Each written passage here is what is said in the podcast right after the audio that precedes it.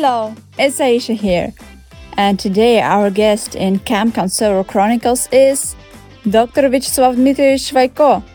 He is co-founder of the Access Program, Director of Intercollege in Ufa, and Fulbright alumnus. Good afternoon, Vyacheslav Dmitrievich. Good afternoon, Aisha, and our federal and international friends here. Vyacheslav Dmitrievich, what's the difference between teacher and camp counselor?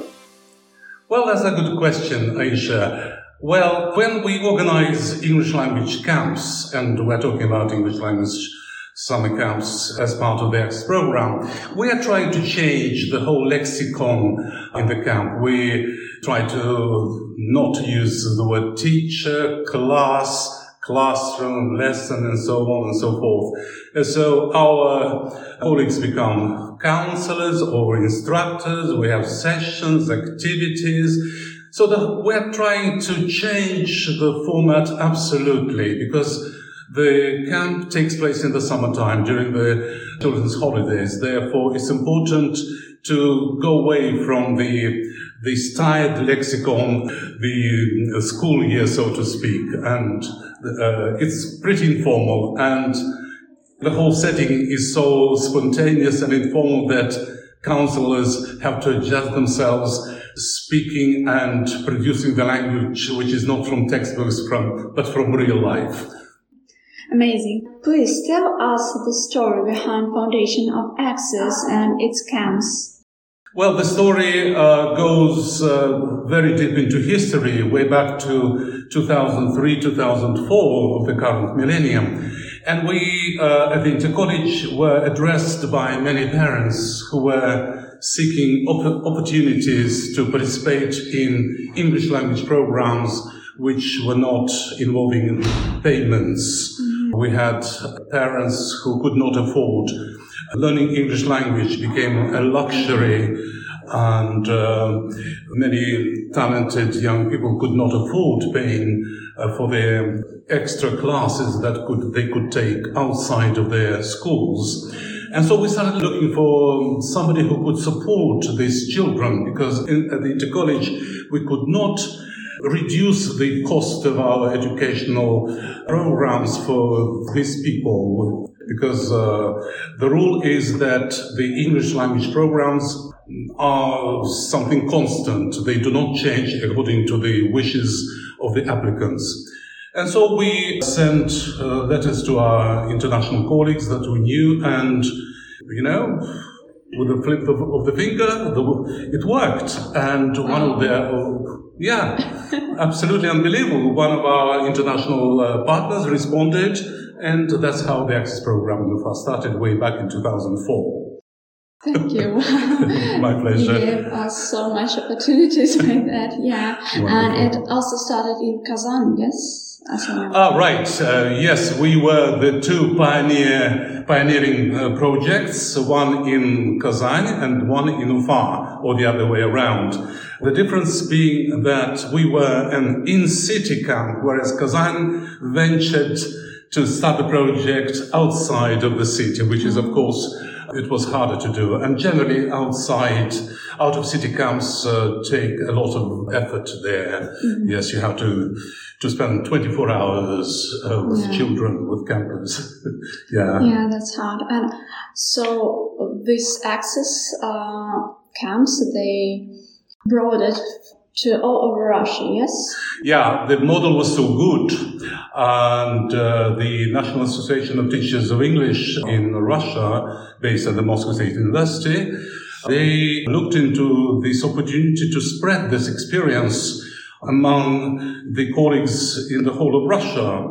And uh, we started writing a manual uh, Sunny English Summer Camp. And we're very proud here in Ufa because we produced, along, alongside with colleagues in Kazan, they produced their own manual, but our manual, uh, I think uh, it was literally shining, you know, because uh, there was a nice photo of the kids and our colleagues uh, all over Russia liked it very much and they took it as a very helpful resource to start their own programs, access programs and access camps all over Russia. And at some point, I remember in 2010, there were about 25, close to 30 access sites in the whole of Russia. Oh. and we're proud Yeah. that many of these sites followed our Bashkir model. Talking about camps and camp organization, could you please share some tips for summer camp organization? For example, how to choose the right place for summer camp or how do you make a camp interesting? Uh, Like, tell us about this manual. Yeah, with good uh, expertise and experience and advice from our colleagues here in Russia and from our international colleagues. We collected certain database how to develop the rationale, the philosophy for the access program and the English language camps specifically. And of course, we came to the conclusion that specifically in the English language camp, the approach should be absolutely different. It should be informal. It should be enjoyable. It should be uh, based on games, sports, uh, some very motivational, stimulating activities that could uh, bring about good educational and cross-cultural effect. And we introduced model modules such as English through sports, English through uh, drama, English through songs, English through movies, and so on and so forth.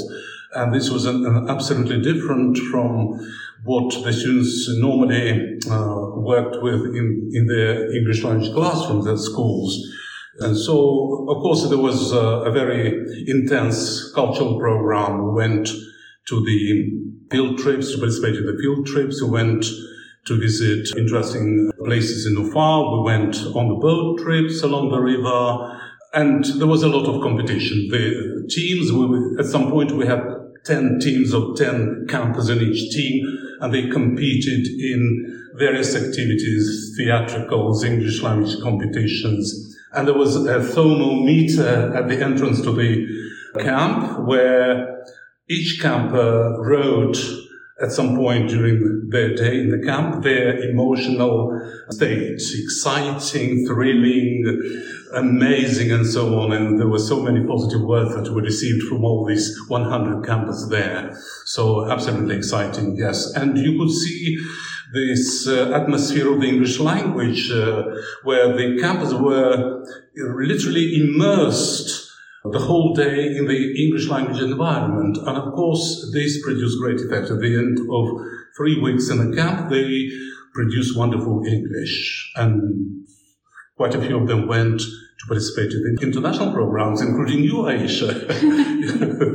we are proud of you who have participated so wonderfully in the space program in Texas in the United States, right? yeah, and is this model uh, also applicable for adults too, like for adult students?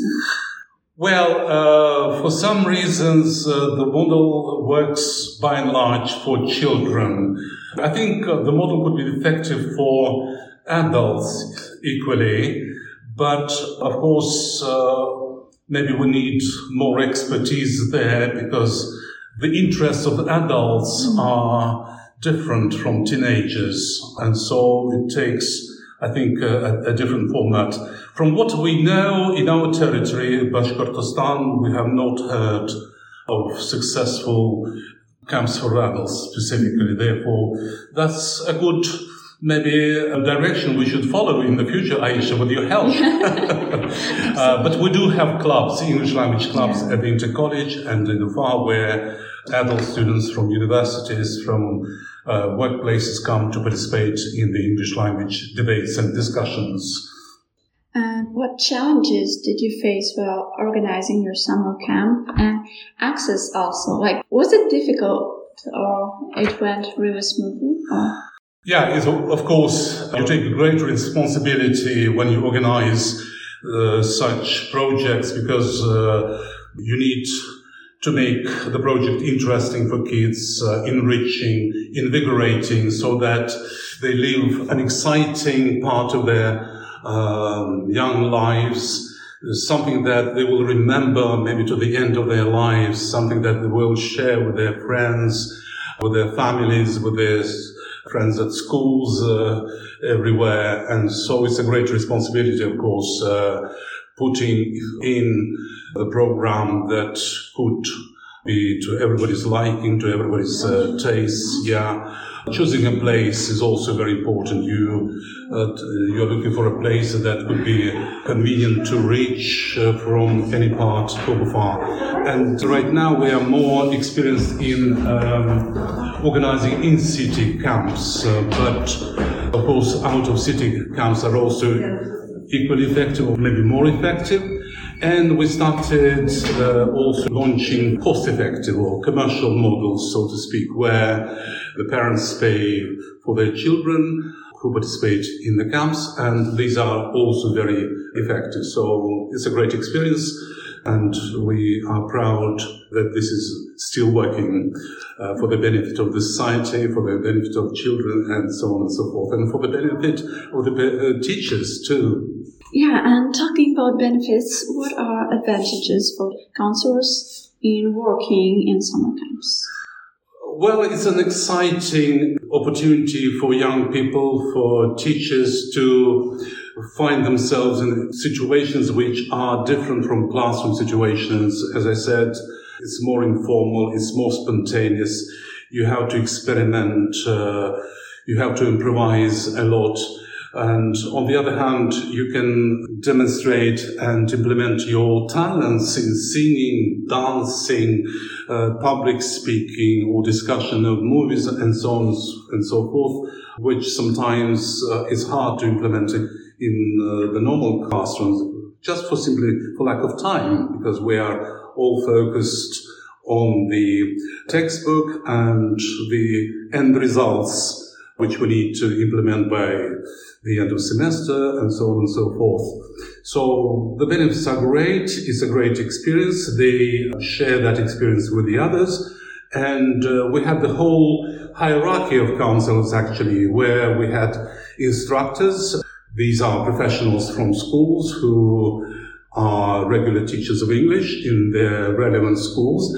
Then we had young people young professionals who are students of universities, departments of foreign languages, for example, who were assisting the, the senior counselors, so to speak, instructors.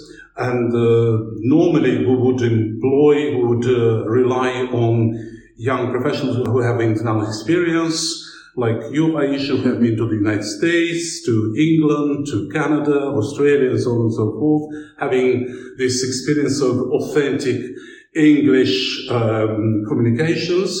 Yes, and uh, we also developed a hierarchy, which is uh, assistant counselors. And I remember you, Aisha, were at some point assistant counselor to the young professional yeah. counselors who were working as part of the team with the instructors, um, also counselors, yes. And so in this way, young, talented people like yourself and the others were growing professionally and in their English language competencies in the process uh, during those two years of the access program in the camps and then further on.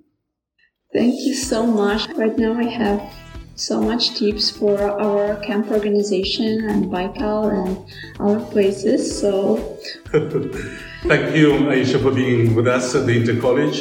And we dream of having an opportunity to work with you. Now, we know you're very busy uh, with your university studies, but I'm sure such visits as today are very beneficial for our students here, for our youth, and so we are looking forward to having you more to stay with us, and more importantly, we're looking to the wonderful event in August yes. when you will bring us your colleagues, friends, professionals from the whole of Russia.